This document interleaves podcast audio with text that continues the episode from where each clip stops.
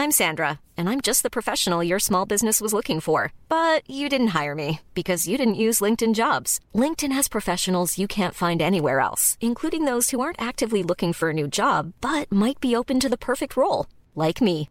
In a given month, over 70% of LinkedIn users don't visit other leading job sites. So if you're not looking on LinkedIn, you'll miss out on great candidates, like Sandra. Start hiring professionals like a professional. Post your free job on linkedin.com/spoken today. Ready to pop the question and take advantage of 30% off? The jewelers at BlueNile.com have got sparkle down to a science with beautiful lab-grown diamonds worthy of your most brilliant moments. Their lab-grown diamonds are independently graded and guaranteed identical to natural diamonds, and they're ready to ship to your door. Go to BlueNile.com to get 30% off select lab-grown diamonds. That's BlueNile.com for 30% off lab-grown diamonds. BlueNile.com. 10 games to go, 4-point gap, one position to play for, with one team standing in their way. It's the chase. The chase is on. Support. Curtis Fleming is there on the edge of the area. Fleming for Craig Hignett. Hit it, Higgy. Higgy hits the triangle.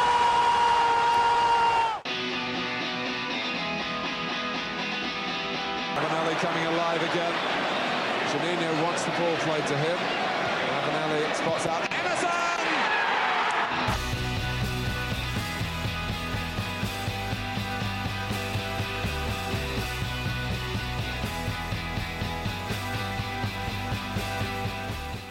Hello and welcome to the Borough Breakdown Podcast with Johnny, Dana and Tom. We're the Borough Podcast that gives you all of your Borough matchday chatter in a podcast. And the chase is on. Another win for Borough. 46 goals in 21 games under Michael Carrick. He's got a 71.5 win% rate as Borough boss. And Borough 4 points off the top two again. But we have played the same games now. So, you know, it is a bit more exciting. But guys, another win on the road at the Swansea.com Stadium. I'm pretty sure that is a very creative name. But how are you feeling in 4 words? Because I want to go 4 words because it's 4 points again. Dana Malt, how are you feeling in 4 words? Don't wake me up is what I'm going to say, because it just feels like I'm in a lucid dream, to be honest. It's just very good. You know, I tweeted yesterday that this is the best Borough team that I've ever seen, and I was very appreciative of the replies saying, well, what about the Hasselbank era and, you know, the halcyon days of UEFA Cup run? And I miss that. So this is the best Borough team that I've seen, and it's better than the best of Wilder Ball last season, in my opinion. And I won't let it get twisted. I think it was very good. You know, the highs were incredibly high last season, but I think this has superseded it. You know, we're just very good. We're very, very good. And we've got a genuine chance of getting second, which is beyond anything that I thought. And to be honest, I've said it in previous podcasts, I think belief and confidence is a really big thing in football. And when you are riding that belief, it can take you quite far. Look at Forest last season. I think they're quite an overused example, but the position that Chris Hughton left them in, I don't think anybody from a Forest persuasion would have thought that they would go up, and, you know, they went up. So I think they were riding that crest of a wave, the very confident wave, and I think Borough could do that. So, yeah, don't wake me up. That's a great song as well. It is. It's all I could think was that, just like, back of my head, I was like, oh my God, what a great tune. Tom, how are you feeling in 4 words? I think my 4 words are the belief is growing. Just really starting to think that maybe we can do it now. I don't want to go all in with my confidence and say, yeah, we're definitely going to do it, because it's Borough, and, you know, for everything good that's happened so far, you get too carried away and typical Borough kicks in. But it really doesn't feel like that has been the case this season. I think there were a lot of points last season and in previous seasons where, like, we'd get up to 6th and then we couldn't go any further. We'd just drop back down and go back up to 6th and then bottle it again. And, you know, waiting for it when we first got to the playoffs this season, it never happened. And it's mad to think now that we're pretty much relying on Sunderland to do us a favour on Wednesday. Obviously, we need to do sort out our own results as well. But I think the way the games fall, you know, if we beat Stoke on Tuesday, the pressure's mounted on Sheffield United even further on Wednesday. if they fail to beat Sunderland, then, you know, if as long as we do our jobs against Preston, we could be going into the international break in second. And, you know, looking at where we were, where Wilder left us, and when Carrick came in, yeah, that's not something could have ever seen happening. I remember we were like talking on here saying, if someone offered you 15th, would you take it? I think we were saying like, we might get playoffs or something like that. But no one was ever seriously thinking automatics when Carrick came in, and now it's a possibility. And, you know, that narrative's there that we are the main chasing team for second place.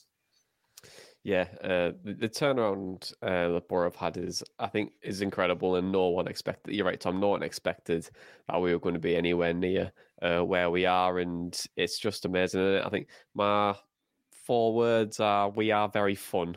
I enjoy watching us, and I think it's probably the biggest compliment I think a fan can give any team is that they're just really fun to watch, and your enjoyment is there. You know. It's weird that football is actually meant to be enjoyed when you go, and not like heartbreaking and frustrating when, you know, your team's not playing well, but we're just really fun. Like everything that we do going forward is exciting. It's fluid, you know, it's just perfect for the division at the moment. And for credit to Michael Carrick, man, like I know he's done a lot of great work on training ground, well as coaching staff have as well. But the whole psychological side of the game and how we're playing at the moment, it just feels like, confidence-wise, when you do feel a bit like invincible, like you could, the sky is the limit, and I think it just shows really how important it is in the game that if you have a bit of confidence about your team and it's clicking, God, you can take on the world in football, and you know it doesn't matter what division you're in, you can put up a good fight against anyone, and it shows in cup games. But let's chat about the Swansea game, because you know Borough had to come behind yet again to get a result. And it was a bit of a weird game, because I thought Borough played quite well in the first half and not as well in the second half, but we managed to score 3 in the second half and going behind at the break. Dana, how would you assess the performance against Swansea? I think it was a game where trust and patience was quite important, because we were dominant in that first half. Our possession percentage didn't dip below 60 the whole half. And it felt like we were probing. And I wrote in my notes, 13 minutes, feels like Borough are going to score here. 15 minutes, goal, 1-0 Swansea. And I mean, it was rather fortuitous the way that the opportunity presented itself to Joel Perreault, because it's Ryan Manny's cross that ricochets off Tommy Smith's arse. So they got lucky the way that the opportunity fell to him. It's a good instinctive finish, I will say. But I think in the first half, I noticed we were playing a lot down that right-hand side. And when I bring up the touch map after the game, there was a lot of play down our right. Tommy Smith had the most touches of anyone from a Borough persuasion. In fact, anybody in the whole game in the whole half from both teams in that first half was 75. And then Riley McGree had 41. So for me, I thought we were a little bit predictable in that first half when it came to that right-hand side, because I think you could tell that Riley McGree isn't comfortable on his right foot. It's not his stronger foot and very much his weaker foot. We've seen that. So he will want to cut inside and get back onto that stronger left. And I just feel like in terms of quickening the tempo of the game, we weren't lethargically slow, I will say that, but we were predictable, because it was very obvious what Riley McGree was going to do when he was out wide. He was going to cut in central. And we do see that with Riley McGree. We do.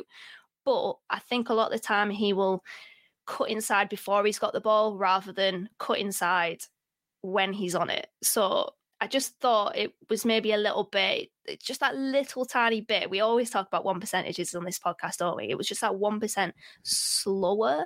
And in that second half, they had a lot less touches, the two of them, Tommy Smith and Riley McGree. Tommy Smith had 18 and Riley McGree had even less with 14. And you see the concentration of touches more predominantly on the left-hand side in that second half. And to be honest, between Ryan Giles and Aaron Ramsey, they didn't have a whole lot more touches in that second half compared to their first half. But what I did notice in that first 45 minutes from both sides is that the left-hand side was quite opportunistic. Ryan Manning and Ryan Giles had a lot of space to be able to operate. That's why we saw the first goal that Swansea scored, the opener. Ryan Manning had a lot of space to be able to play that cross. yes, it does take a nick off Tommy Smith's backsides and it's fortuitous. But then I looked at Ryan Giles on our left-hand side. I just don't think we were getting the ball to him quick enough. Whereas I think on that, in that second half, I think we were a lot quicker getting the ball to those left-hand spaces, and we were a lot more effective at utilising the strengths of both Ryan Giles and Aaron Ramsey. And then when we got that equaliser, which in itself was rather lucky because I thought Aaron Ramsey had overplayed it. It was a fantastic ball from Riley McGree to set him free. The right ball, the right type of pass. And he was bearing down on goal, wasn't he? And it felt like he'd overplayed it. He tried to pass to Cameron Archer, who'd made a run into the box, and it ricochets off Sorinola back into his path, stabs it into the back of the net, and then bang, bang, Cameron Archer scores, gets the good old knee slide and unleashes his ball, and then Chirubratpom dispatches a very good penalty, the first probably good penalty we've seen from Chirubratpom this season. So, yeah, it was one where Borough had to be patient. They had to trust themselves, but we were effective in the moments that mattered. I don't think we were great. I don't think we were anywhere near our best, but we were effective and we needed to be. And we got the deserved 3 points in the end. Yeah, and just on that first goal, Dana, I feel like if Dyke Steele was there and hit his ass cheeks, that's going for a throw in any day of the week. Just like it's a Steele block, isn't it? But no, I think you're right, Dan. We had to come from behind, and it was a really solid performance from us. But Tom, in that first half, I just want to go back to that and just say it kind of felt like one of those days a little bit, because that first 13 minutes, you're dominating with the ball against the side who has the highest amount of possession in the championship, and then we go behind. But how do you think we were able to turn the game around in the second half? I think it's just a common theme now where if we're in this position, we go into half-time and we can always have the confidence that we're going to come out second half playing better. Or in this case, I would say with the slight improvements being made to be able to allow us to score, because I don't think we were particularly bad first half. I did think Swansea's goal kind of came against the run of play. Kind of similar to what Dana said, where she's like... In the notes, Borough probing, probably going to score soon, and then it goes down the other end and Swansea score. But it did seem in that first 15 minutes that we were getting forwards, and it was maybe just the last pass was letting us down in some cases, and decision making just wasn't 100% where we needed it to be. But it never looked like Swansea were absolutely outplaying us or anything like that. The worry for me when they went one goal up was that they might just sit back and try and defend that. But thankfully, they're a team that tries to play football and kind of kept going.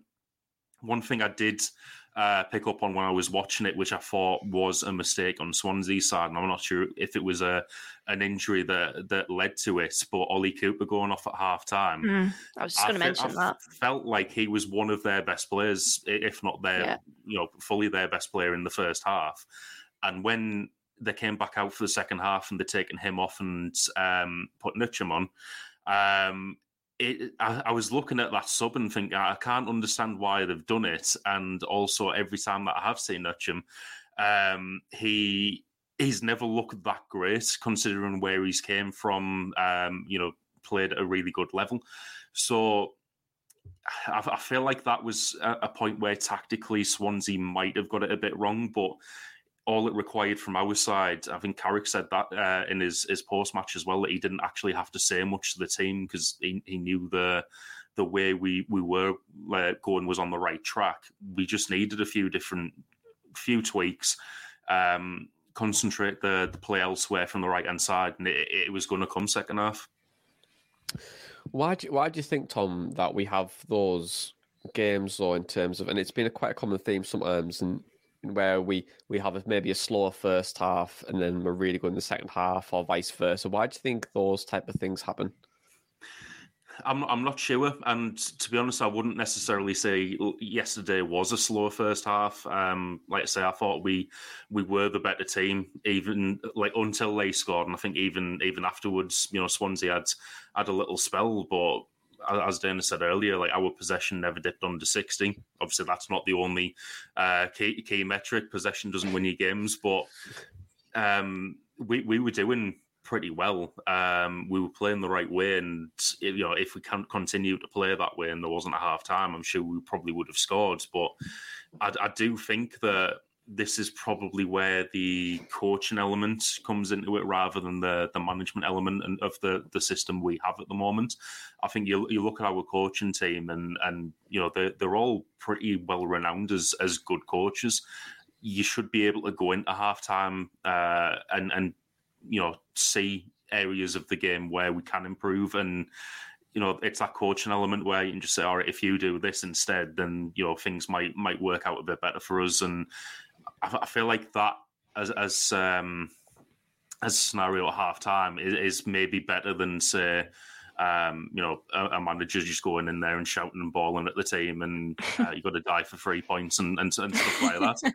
I think you take that coaching element into it and just, you know, treat the players that way and just be like, look, mate, you're doing all right, but if you do this, we could be better, and you do this, you know, we could unlock the defence. I think that's probably the right approach to be taken with this group of players at the moment, and I think when we see those improved second half displays, it wouldn't surprise me if that's what's going on in the dressing room.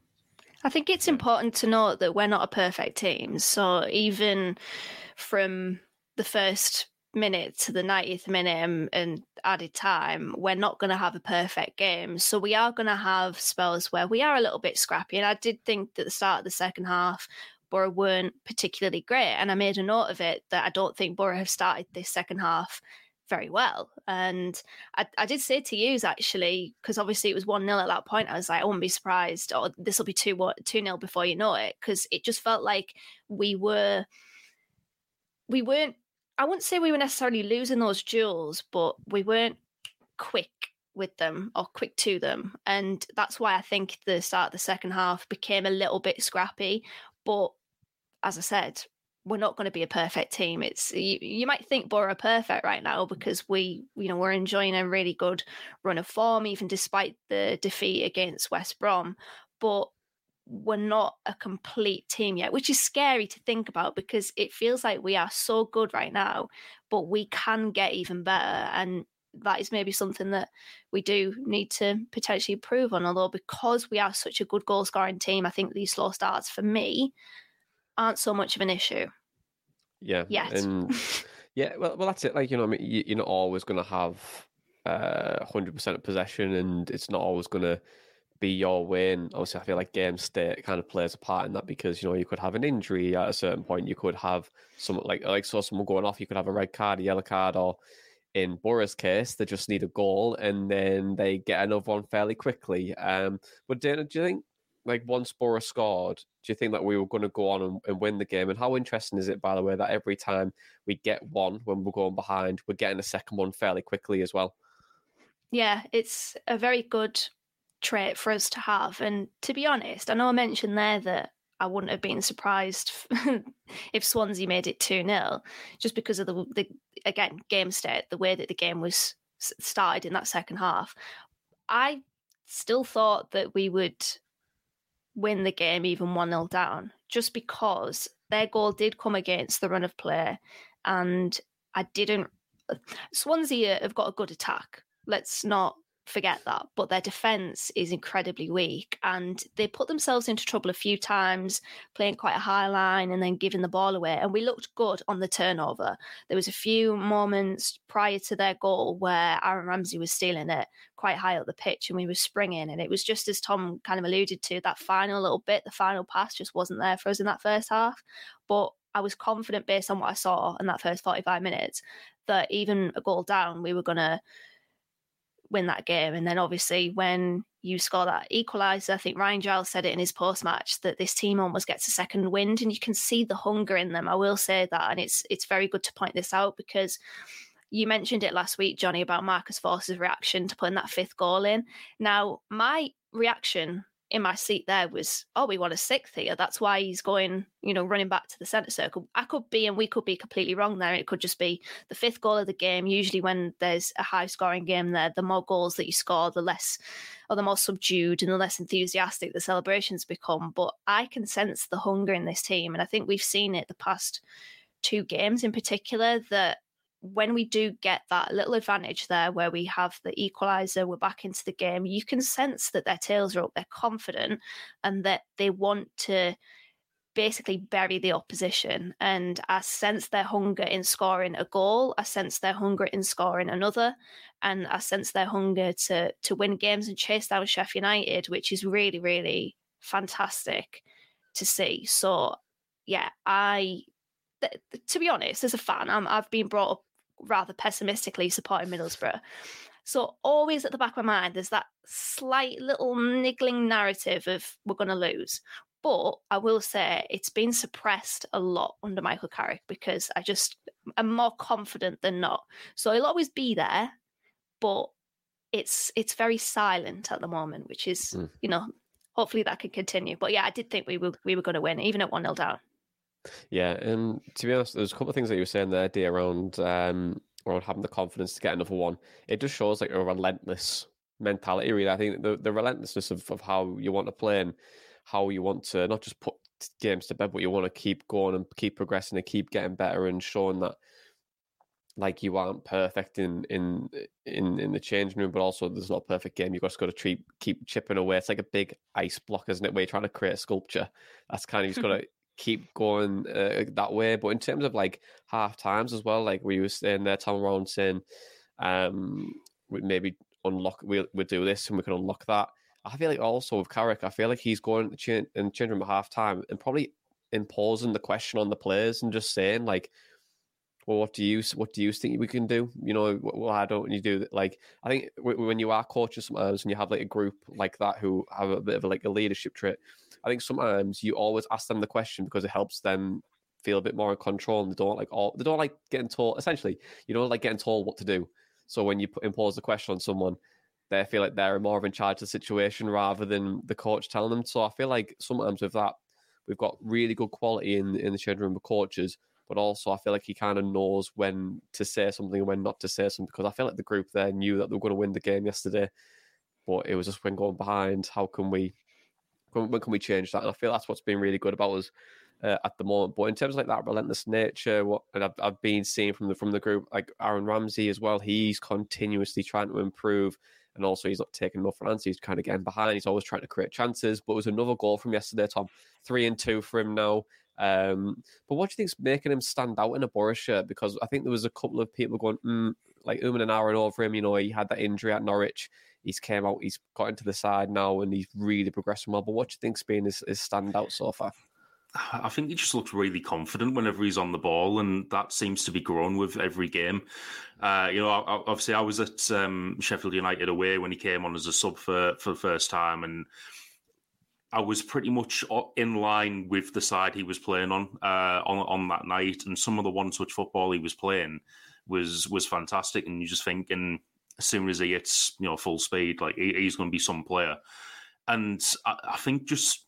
We have changed system a little bit, as I mentioned on last week's pod, to allow him and McGree to kind of be them kind of Roman playmakers just behind the strikers. And it's a little bit different to having force on the right, where he's been able to run at defenders. He's incorporated them step overs into his game, which are fantastic to see every time. And he's quite direct, but I think.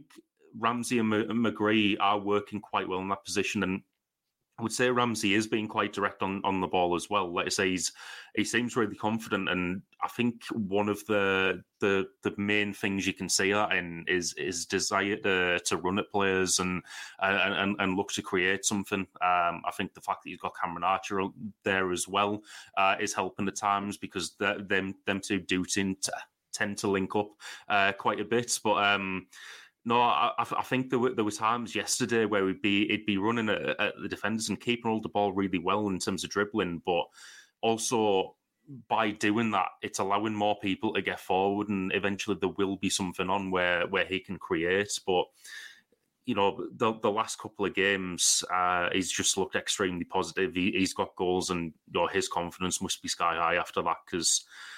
I think you can see it in his play. I think it's the same way you can see the confidence is sky high for Akpom this season, and I mean, that hasn't seemed to stop for Akpom. He still seems that good. But yeah, I think the confidence of coming back after an injury and doing well straight away and fitting into this system, like I say, I think that's the biggest thing for Ramsey, and yeah, really hope it continues. On Akpom, did you see that little megs that he did on Latabaudiere, where he scooped the ball through him on the byline? I was like, Christ. And then obviously he hit the side net, and I was like, oh, if only that went in. That just shows it, doesn't it, Tom, that we're such a confident team as a collective and as individuals as well. Do you think that, though, like the mental aspects of the sport then are probably arguably just as important as the physical side then, Dana?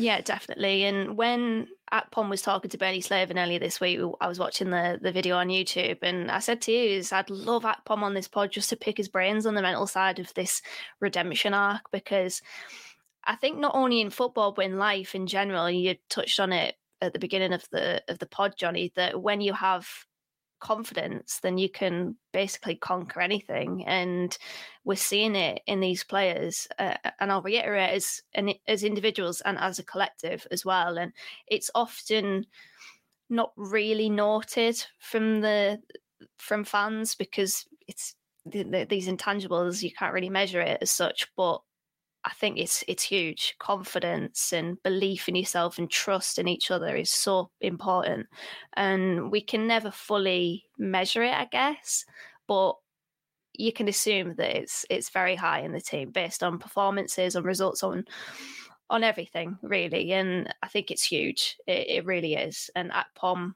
honestly, is probably the biggest example. He's the poster boy of it, because he wasn't expected to be in the team earlier this season. He was training with the under-21s and basically told to find another club, and look at him now. From a pretty low point to the highest point of his career, it just shows that when you are confident and you're in that rich vein of form, then you can take yourself anywhere. Yeah, and I feel like I have to push, like, one of the pods that we did before with Dan Abrahams, like the sports psychologist. You know, he works with all of the top clubs, not just in football but in rugby and also outside of sport as well. And like he goes into like the tangible aspects of confidence and how you can see it in games, but also like how can you manage it and how can a team benefit off that. So if you haven't listened to that one, I would recommend you do listen to it, because it is a lot of fun. I felt like I learned a lot from that conversation. But I'm just going to come back to like the side in terms of confidence and where players are in terms of like goals scored as well, because I know there's been a reliance on Akpom, and there's always people saying, well, if Akpom gets injured, where will the goals come from? But also like the form of other players. So Akpom's got 9 and 8 at the minute. Archer's got 4 and 6. Ramsey's got 3 and 2, and Forster's got 6 and 12, which again, unheard of and unprecedented in being a Middlesbrough fan. But how important, Tom, do you think it is? Like, we are continuing to score goals. We're getting them from different areas of the pitch. I think very important. I was on a Watford podcast earlier this week, giving them a bit of a background on Chris Wilder and the way he plays. There was a Sheffield United fan on there as well, Ollie from, I believe it was the United Way. I mentioned that last season the link up on the right hand side between Dykesdale, Jones and Crooks was key for us, and we were always going down that right hand side, cutting it back, and someone had knocked it in. And Ollie had said that is what they commonly refer to as the goal, and saying that is just the way that United used to play. Chris Wilder spoke about it when he's been doing analysis on Sky and stuff. You want to get down either side, get it across low, and one of the strikers will be in the right place to knock it in. And it works effective against three-man defence particularly well as well.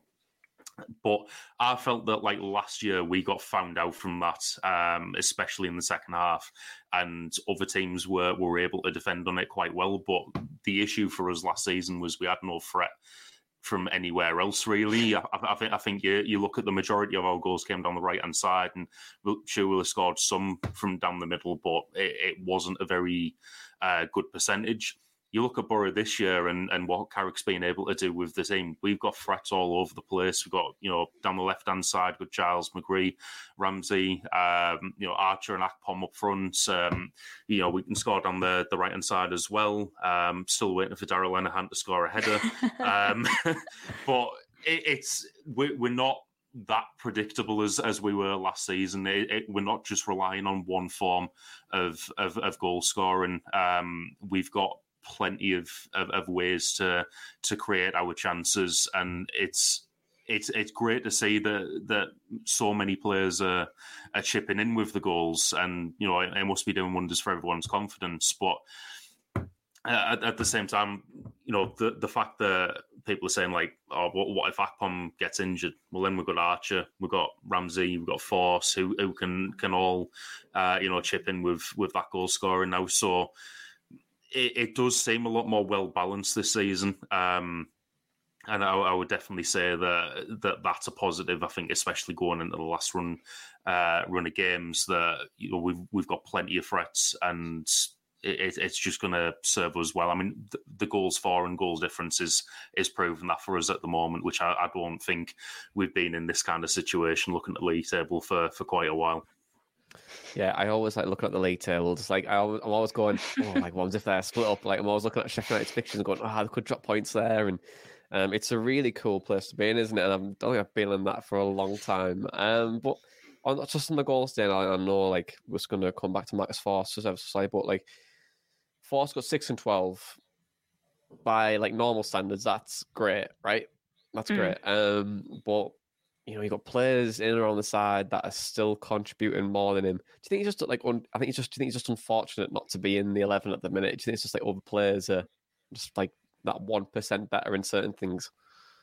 Yeah, I think people could say that he's been unlucky, but you mentioned normal standards there. I don't think our standards are normal anymore. I think they're incredibly high, and especially in that position as well, where you've got Force, you've got Ramsey, you've got Isaiah Jones as well, who obviously hasn't had a particularly standout season compared to last, but he's still very much an option there. And then obviously Riley McGree as well, who's played the last game on the right. So there's plenty of options and depth there, and quality of depth as well. And I think the standards are so high that if you have a game like the West Brom one, where Borough weren't bad by any stretch, but they just didn't unlock the door, that gives an open opportunity for Carrick to make those changes. And to be fair, I mean, Aaron Ramsey with 3 goals in 2 games, and obviously played on the left, but the two have been switching, haven't they? Him and McGree between the left and the right. So it's kind of either or, very fluid. You can't really argue with it. But what I will say with Marcus Force, he's on 8 goals and 4 assists this season. That is a fantastic amount of goal contributions for any player, really. And he's on the same amount of goals as Christian Stuani, our top scorer, got in the promotion season. And I have no doubt that he will exceed that. I have no doubt that he'll get double figures. And Marcus Force, whether he's starting or whether he's coming off the bench, is a very good option to have, because don't forget, when he was at Brentford, he was that super sub, which can often be quite a backhanded compliment. So I don't really want to demote him to that now, but he will make an impact if he comes off the bench. So you know, it goes back to this conversation about just the strength in depth, the options that we have in the squad, the threat that we've got in different areas. He's been unfortunate, but Ramsey's taken his opportunity, so you can't really begrudge that. Just before we go to some 2 exciting parts of this podcast, which are probably one point is my favourite part. But I just want to chat about the loan signings of Cameron Archer and Aaron Ramsey. You know, both came from Aston Villa in the January window, and they've just hit the ground running. They've been excellent.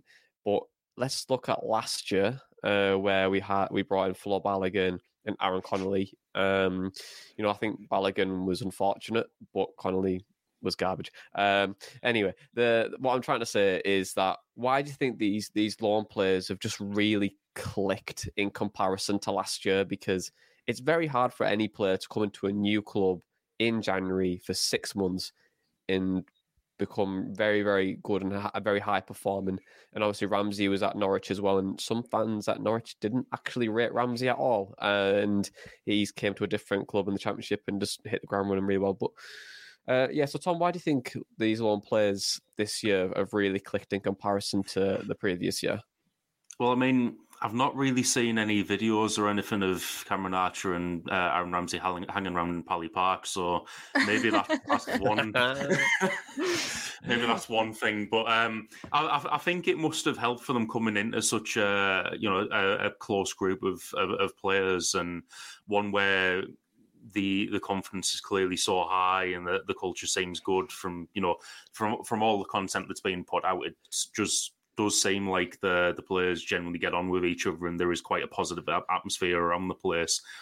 So it must help coming into that type of atmosphere, but also they've been put into the team fairly early on and taking the chances. I think, again, that's coming down to, well, it's coming down to their mentality and what they've been able to produce for sure, but definitely there's going to be elements of the coaching aspect to it there as well. It seems a very different setup to last year, and we seem a lot more focused on developing and improving players now, whether that is loan players or our own kind of permanent fixtures in the team. But I think that coaching element of things, it must be really helping and just helping them take their game to another level.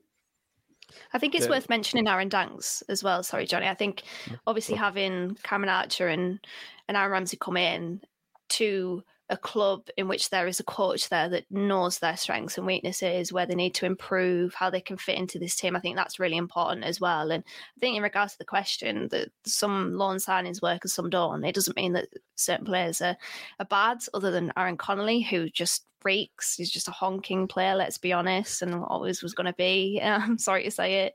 He's definitely scoring when we play Hull now that both of you have cycled off here. Sugar, yeah. when do we play Hull? Yeah, you know what? Write that in the script already, because we know that's going to happen. I still maintain my opinion on Aaron Connolly, but I think with Balogun, it was probably the right play at the wrong time. Not surprised that he's exploded in Liga. And James Leakey as well, don't forget about him. I know he wasn't a January signing, but he was very much a loan signing, and it didn't work for him because I just don't think he fit the style of English football. I always felt like he wanted more time on the ball than he got. And then Sparrow, I personally think, was played in potentially the wrong position. He came on in a number 10 role when we were at Barnsley, that awful game with our inflatable saxophone, and you could see Chris Wilder was trying to play him in that more deeper position, but I just don't think he kind of, his form fell off a cliff, didn't it, Sprout? But yeah, sometimes it clicks and sometimes it doesn't, and thankfully we've struck gold with the signings that we've made, the loan signings that we've made.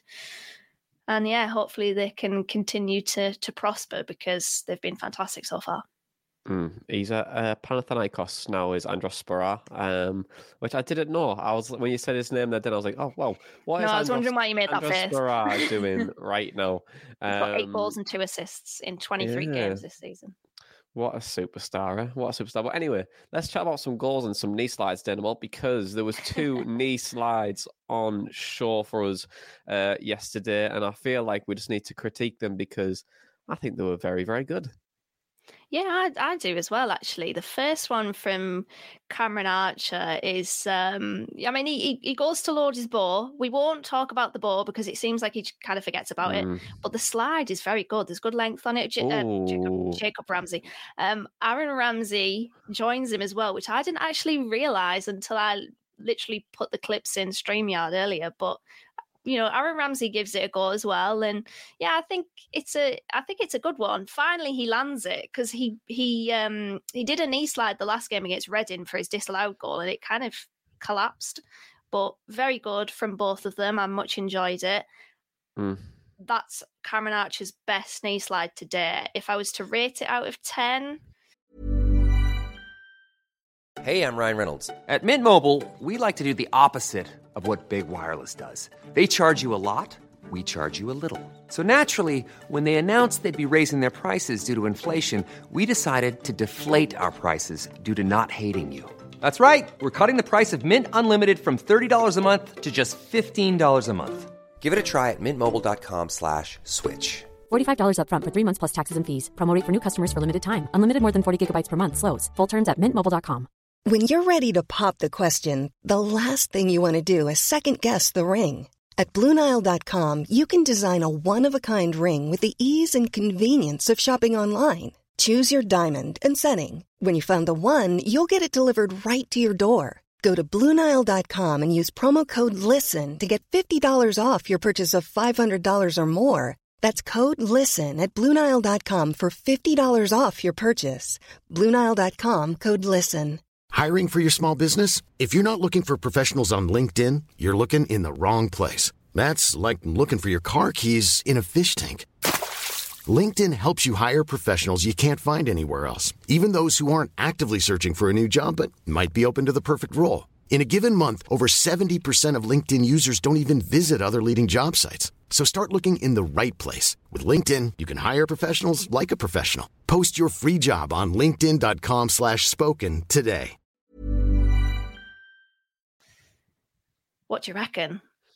Solid I enjoy 8. That. I feel like it's an 8, but I feel like it gets overshadowed by Ramsey there. You know, I feel like Ramsey's got some really good downforce on the knee slide, and so when you have that just that element of good posture, but then good knee fundamentals there. I think he slided really well and just went through. So I would say an 8. You know, I would agree. He needs to work on it a little bit more, but you know, it's we're getting there, and that's it. It's just progress. Every time, you know, and maybe one time they'll get a 10. But Chubarakpon, Dana? Yes, speaking of posture, this was a very, very good one, the way that it ends. It's Thierry Henry-esque at the very end. There's a snap that Chubarakpon put on his story where it is very Thierry Henry, the statue outside the Emirates. This was very good. Chuba is very good with his knee slides. His last one against Sheffield United wasn't particularly great, but he is usually very, very good with his knee slides. A really decent length on it. The stance, he knows he's absolutely nailed that, and a little turn towards the Borough fans as well, I think is very good. So is it his best this season? I think he's had better, but it's still a very, very strong one from Akpom, who is loving the knee slides, the amount of goals he scored this season, the amount of knee slides he's had. But I think that's a very solid one. I'd probably say another 8. Would you agree? I would go 9.5 here. I've got 9.5. Yeah, I'd go 9 on that one. Like I agree. Yeah, and Tom, what do you think on the knee slide? Just before I come my point on it. Oh, I thought it was as close to a kind of perfect knee slide as you can possibly get without it being perfect. I don't know what a perfect knee slide would be. Marcus Ross against Blackpool. Yeah, something like that. So, something like that to be able to give a 10, but I don't know, something just proper stylish about that knee slide. So defo's a 9 that. I think if I just see it one more time, Dana, I think if we go like in terms of like knee slide aerodynamics here, and you know, and you go over some good downforce, I think he's going into that and going, I'm going to try and keep this simple. I'm going to keep this simple, and you know, good posture. But he goes the last minute. He goes at all there either on the no porpoising. You know, it's he stops excellent. It really well, doesn't he? He puts the brakes on at the right time, and he leaves a nice little slide in the turf. I think sometimes when you go for simplicity, it works really well. But you got at the last minute, he just goes, I'm just gonna lean a little bit more to my right, and that gives him the pivot on the turn there, and it's a lovely facing knee slide. And I think with the turn itself, and he's in control of the movement. I think it's a very, very good knee slide. I'm gonna give him. This is what people tune into the pod for, isn't it? Now, knee slide analysis. I reckon we should all get like scorecards, you know, for this. Oh yes, it's a 10 from Len. Yes, yeah. Big fan of that, Tom. Yeah, well, look, people are going to be like, well, Johnny, I don't agree with that. If you're sat at home and you're watching Strictly Come Dancing or Dancing on Ice, you're going to be going, you know what? I don't think he's pulled it off there, but I think with that knee slide, that turn, you know, that turn itself, it's hard to do. And he's made it look easy. But you know, the perfect knee slide, it's all about the simplicity. And if you get it right on a wet day, the world's your oyster on a knee slide. The world is your oyster.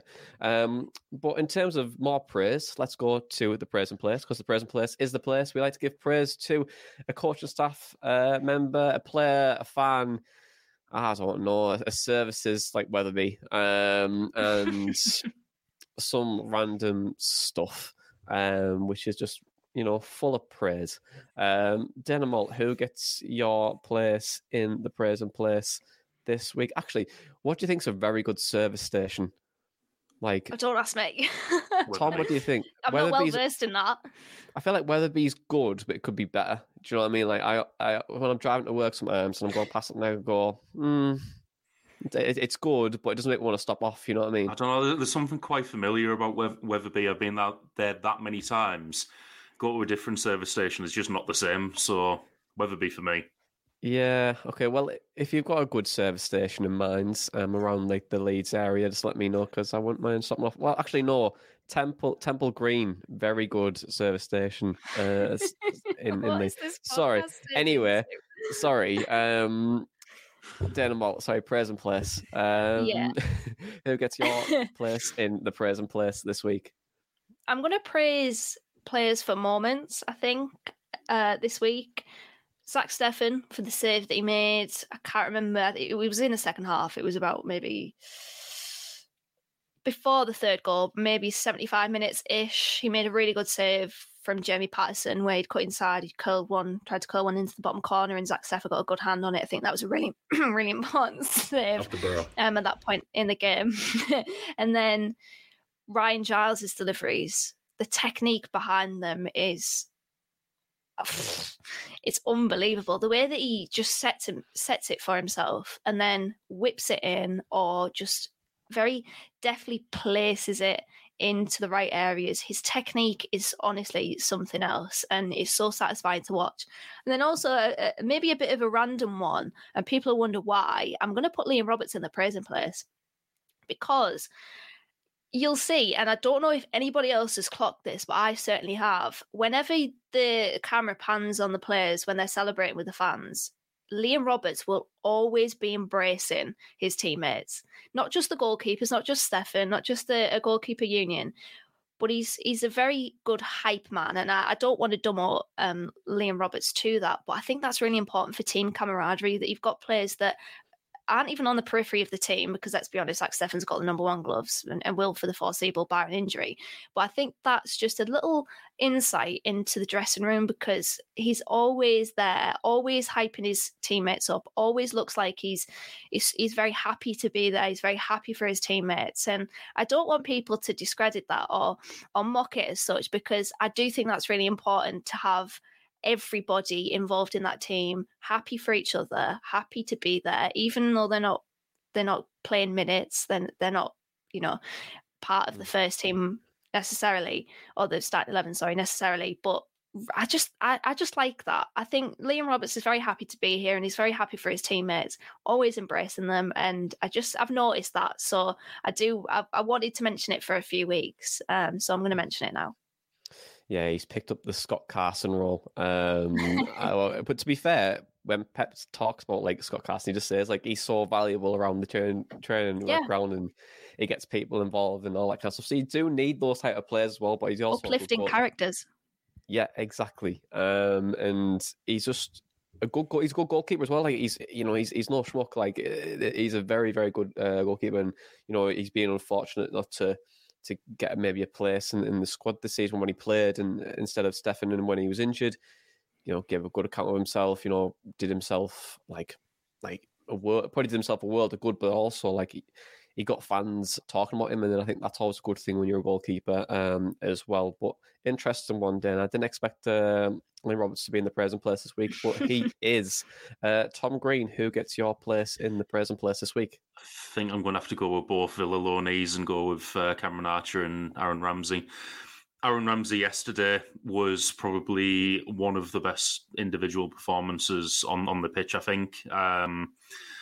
Like I said earlier, he just seems full of confidence at the moment. He was running at players, got his goal, taken really well as well. I think looking at how that goal came about, just such quick reactions to think as soon as that ball ricochets back to him off of the defender, just think, all right, I'm going to turn and just try and stab a shot in like he did there. And there was one point as well, I think it was after the third goal, where he was running at the defence, cuts inside onto his right and just puts it over the bar, and just think that would have been such a great individual goal. So Great performance from him yesterday. I just want to see it continue and see him have more and more of an impact on the team leading into the end of the season. And Cameron Archer, I think, does deserve to be in the prison place this week and deserves credit. I think the last couple of games, I think especially against Reading, where he didn't score, but he was involved in so much of the build-up towards some of the goals. And it does such a good job up front. It can go unrecognised if you're just looking at goals and assists. But you need to look kind of beyond the assist to kind of see the impact he's having. So he had another good performance yesterday, but to be able to cap it off with a goal, which unfortunately when we were watching it, me and my uncle didn't even celebrate it because we were like, oh, he's mile offside there. And then you see the replay and he was like, actually, he was miles onside and just had all the time in the world because Swansea's defence seemed to just forget he was there. But great header from that, taken really well, and glad that he's got himself a goal yesterday. Yeah, and I was going to mention this earlier when we were about the loan signs, but I got a message off a Aston Villa analyst yesterday. Obviously, I know him from when we play football together, and he's in the game and he's at Villa at the minute. And I asked him about Archer and I asked him about Ramsey as well. And he replied saying, amazing, we've got the world at the feet. The club absolutely love him. Emery is a big fan of Archer and Ramsey. We've got two diamonds, take care of them. But they are great, really rate them. So, and I have paraphrased a little bit as well there on that, but they're massively keen on both of them. So I feel like we're probably not going to get on permanence, but it's obviously it's good to hear stuff like that as well. So but he didn't have to message me back and saying that, but it was good to catch up. But yeah, anyway, both really talented footballers, and we're very fortunate to have them. But in terms of my prison place nomination, I'm going to go for. I think I don't know. It's so hard. I feel like I could just put everyone in it. To be honest, everyone, you're all in it. Just everyone. That's such a cop-out answer. I know. It's a cop-out answer, isn't it? I don't know. Actually, I'll go Paddy McNair, I think, because, good shout. Borough players love playing with a mask on at the moment. They're paying homage to Rey Mysterio being in the Hall of Fame and the WWE, which Tom really enjoyed that. But yeah, I feel like... to come back in to the side and to keep playing well, and I was an hour over him in January, and I was thinking, do we get rid of Paddy McNair? Can we get a better player in? But he's come back in and he's really surprised me just of how the level of performance he's been playing at.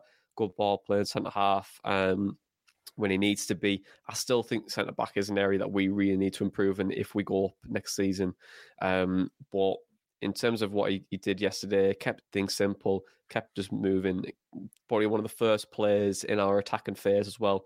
And he just played really, really well, especially with, the facial mask that he's got on as well. So well done, Paddy McNair. You're in the praise and place for me. But let's look ahead now to Stoke, because on Tuesday, Borough welcome Alex Neil's Stoke to the Riverside. The Potters have won back-to-back games, including a 5-1 win over the Mackhams. I've got to get that in. So to get some insight, we chatted with Ben from the YYY Files to find out a little bit more about Stoke this season. Hey up guys, my name's Ben. I'm from Stoke City podcast, the YYY Files, and I'm here to preview our game, Middlesbrough versus Stoke City at the Riverside on Tuesday night. So, Stoke's season so far, you could say it's been pretty underwhelming, really. We sacked our manager. I think we were the first this season to do so after 5 games. And to be honest, in the grand scheme of things, Alex Neil definitely in 2022 added very little to Stoke. In fact, you could argue we looked worse.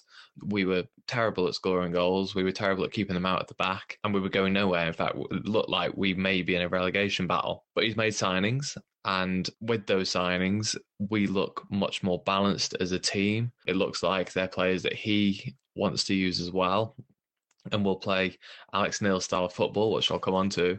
And we've had a bit of a resurgence over the last month or so.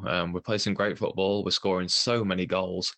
It must be around 20 goals in the last 4 or 5 games, maybe a bit more, and we're playing pretty well. And for once, I can look at Stoke and look into games like this relatively optimistically. And I can think like that for 2 reasons. One, it feels like Stoke can have anyone on their day. But second, we sort of set up to play against teams who want to come on and attack us. We don't like having the ball. We love playing on the transition, pressing high, and then punishing teams at the back very quickly. We don't do so well when we're one goal down and other teams sit back against us. That is still how we are losing games, and we're not able to come back from that. But having said that, if Stoke score first, particularly against a team that loves possession, like a Swansea, for example, we've really shown our class, and defensively we look relatively solid too, despite moving from a 5 at the back to a 4 at the back. I'd say players to watch out for. Josh Laurent has been playing like Ruud Gullit for the last month or so. The introduction of Ben Pearson has really helped him fulfil his box-to-box role, and I'd argue that he's one of the better finishers we have at the club, which is mad for a box-to-box midfielder. You've got Will Smallbone, who's benefiting from the same experience of having the shackles released from him. He's pressing very hard at the pitch, winning balls, and he's finally got some confidence to have some vision, set up chances, and looks like he might score some as well. I'd say those are definitely the two players to watch out for, other than Ben Pearson, who, if he plays, because he doesn't play every game, having missed most of this season already through injury, I think, he allows other players to do what they need to do. He sits back, mops up, and if I don't hear Ben Pearson's name in a game, that's great for me, because that shows he's doing his job. You know, he's not a standout player, but he does things you don't really notice, and we've not had a player like that since Glenn Whelan, probably. If I'm going for a score prediction, listen, you guys are on an insane run. You got Tuber Akpom, who was a nobody at the start of the season, and now he's top goal scorer. Michael Carrick's done wonders with it, and I wouldn't be surprised if you did catch Sheffield United. Stoke have been good, but I do think that you guys are going to score first, and when you guys score first, Stoke don't come back from that. I'm going to go with a 2-0 victory for Middlesbrough, with the caveat of if Stoke are able to nick one early on, I won't be surprised that, we might be spoiling your promotion party just a little bit. Other than Tuesday, all the best for the rest of the season. And I'll speak to you guys soon. Cheers for that, Ben. It's a tough one, Tuesday night, but in terms of what they bring out, I really like Tyrese Campbell. I think he's probably one of the best Championship strikers in there, but he's had so many injuries, which was unfortunate. Lewis Baker as well has got one of the most assists for them this season, but Ben Wilmot and Will Smallbone actually top the charts in terms of highly rated contributions and performances. Before I ask for your thoughts and feelings, guys, I want to hear your Borough knowledge. So last season we beat Stoke 3-1 at the Riverside, but who were the goal scorers for Borough? Does anyone know, Tom? No. Is the answer to that. I have forgotten about that, but I'm going to guess that Aaron Connolly might have been one of them. No. That's not a surprise. He's catching some strays, this pod is Connolly. God, I can't even remember. Crooks? You're correct.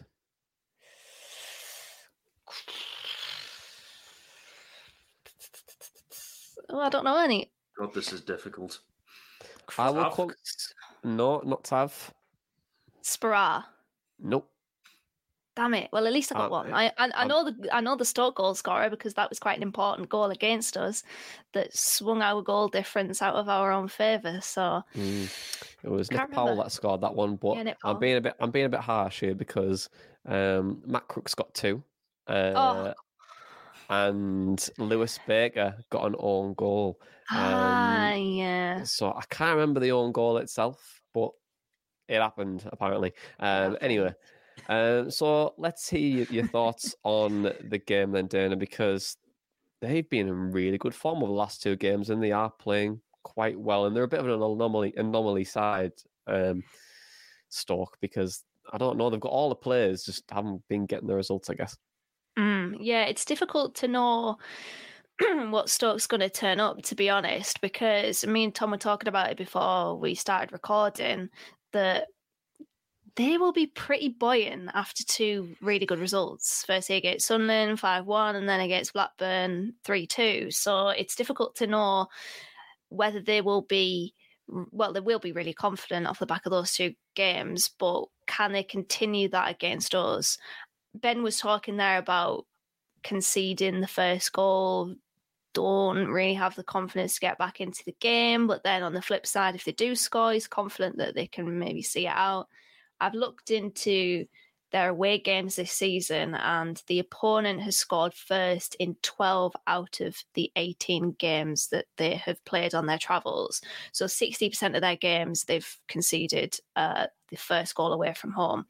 So I think Borough will score first, but as I was saying to Tom before, we haven't drawn in a while. I'm thinking a draw for this one, if I'm being honest. 2-2 for me. A Desmond for Dana. Tom, what are you going to go for? I want to go for a very hard-fought 2-0. I do think it's going to be a tough game. I think, you know, I watched the Stoke game on Friday. I thought they played really well up until maybe about the 80th minute, where Blackburn seemed to finally wake up and they got two back. But, I mean, you know, they also beat Sunderland 5-1 before that. They're clearly going to be in good spirits going into it. I think what worried me was after the game yesterday, I sent a few tweets where it was like, if we win our next two and Sunderland do us a favour on Wednesday, we could be second going into the international break. I'm just like, just don't discount Stoke or Preston. Like, we still need to do our jobs in these games, and Stoke is going to be a difficult one. So I do think it'll be hard fought, but I do think we can get the win on Tuesday night. I echo like what both of you are saying there. I think it's going to be really difficult. I think really, really difficult. These are good sides, you know. Like you know, it's like the table doesn't lie. I feel like they're in a bit of a false position because like, with the players that they have, and you just think that it should click, right? But it's very PSG of the Championship, where they've got good budget, good players, just not getting performances in the right games, which is why they are where they are. But weird. They're just a very weird side, Stoke. So I wouldn't surprise if they came to the Riverside and won 3-0. Do you know what I mean? Like, and be like, wow, they were amazing. Like, you know what I mean? It just wouldn't surprise me. But then, like, I'm also not surprised if we win 3-0 and just batter them. Do you know what I mean? So I have no idea where it's going to go. Honestly, I'm a bit worried about this one. But I'm going to go over 1-1 draw. I think 1-1 draw. And I'll take that for now. But you know, if we score first, let's get the 3 points, and hopefully we can send the top two come the end of Saturday.